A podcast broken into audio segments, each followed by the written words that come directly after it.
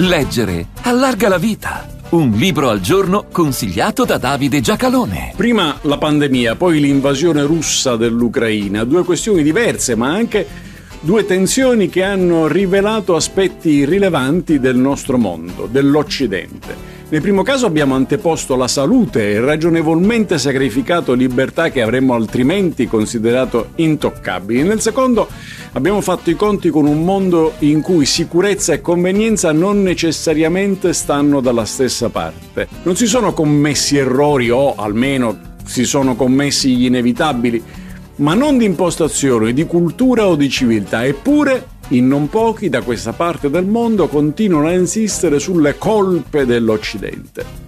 Andrea Graziosi, Occidente e Modernità, pubblicato da Il Mulino nel 2023. L'autore professore di storia contemporanea presso l'Università Federico II di Napoli si interroga sulla capacità occidentale di vedere un mondo nuovo, come recita il sottotitolo partendo da storico, dall'osservazione che l'Occidente, dato per declinante nel secolo scorso, non è quello di, in cui viviamo noi oggi. Siamo cambiati molto e sebbene ci siano state tragedie, no, non siamo declinati.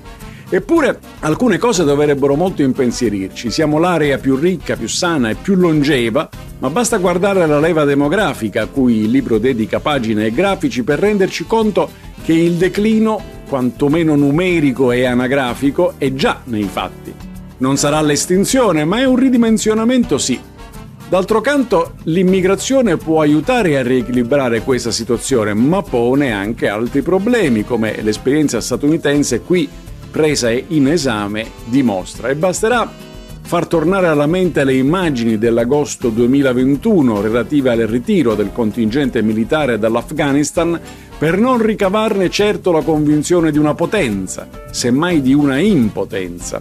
Ma l'una e l'altra cosa, la demografia e il ritiro, nascondono anche altri aspetti meno evidenti ma solidi e di fatti l'arrivo della pandemia e della guerra hanno subito fatto emergere un valore della vita che in altre parti del mondo è sconosciuto, con una notevole capacità di ricerca farmacologica e organizzazione vaccinale come anche una reazione compatta e niente affatto rinunciataria, con la disponibilità a pagare prezzi alti pur di non darla vinta a una criminale prepotenza militare. Bene quindi interrogarsi sul futuro, ma meglio farlo conoscendo il passato e non confondendo il presente con i luoghi comuni.